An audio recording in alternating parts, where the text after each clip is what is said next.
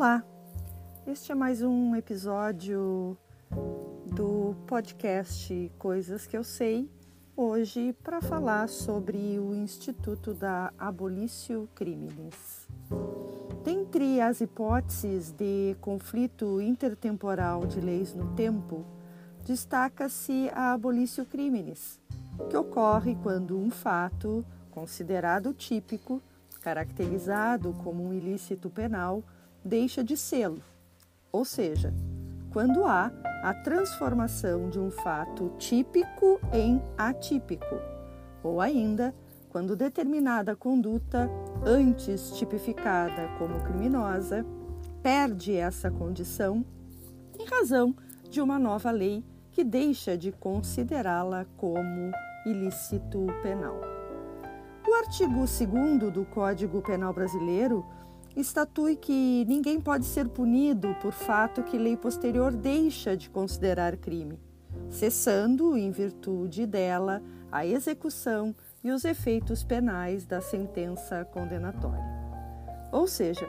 entrando em vigor nova lei que abole o crime, tradução livre da expressão em latim abolitio criminis,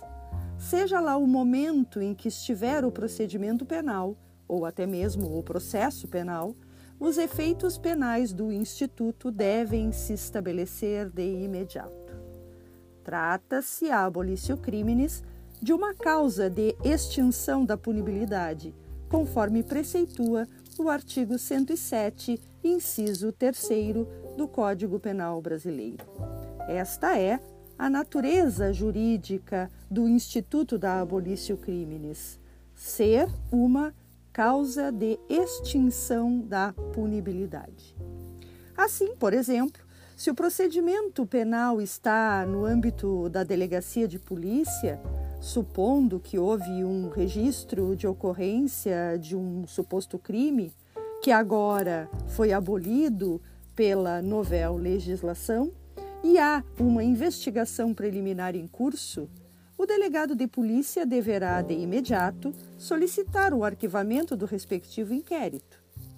Se, de outro modo, houver investigação preliminar concluída e o processo está com o Ministério Público para exame e possível oferta de denúncia, igualmente, não poderá o promotor dar sequência a ela, solicitando assim também o arquivamento. Se o boletim de ocorrência tiver sido encaminhado ao juizado especial criminal, por ser o competente para os procedimentos, o que ocorre nos crimes de menor potencial ofensivo,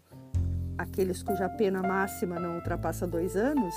o juiz deverá promover também no arquivamento do procedimento. Ainda, se já houve denúncia e o processo está tramitando, com audiência designada para oitiva de testemunha, ou para o interrogatório do acusado, o juiz, igualmente, de ofício, inclusive, deverá despachar pela extinção do processo, pois que reconhecida, no caso, a extinção da punibilidade. Se for caso ou situação na qual o condenado esteja já cumprindo a pena, seja ela de que natureza for, também cessará o efeito e, uma vez verificada a causa de extinção da punibilidade pela abolício criminis, ela deve ser reconhecida e declarada pelo juízo da execução, colocando livre o apenado do cumprimento daquela punição. Por fim, vale ressaltar que a abolício criminis faz cessar apenas e tão somente os efeitos penais da sentença condenatória, ou seja, todos os efeitos penais que estavam presentes quando a conduta era considerada crime. Não obstante, os efeitos extrapenais, ou seja, os não penais, os de natureza civil, os de natureza administrativa, estes prosseguem existindo. Este é mais um episódio Drops de Direito Penal.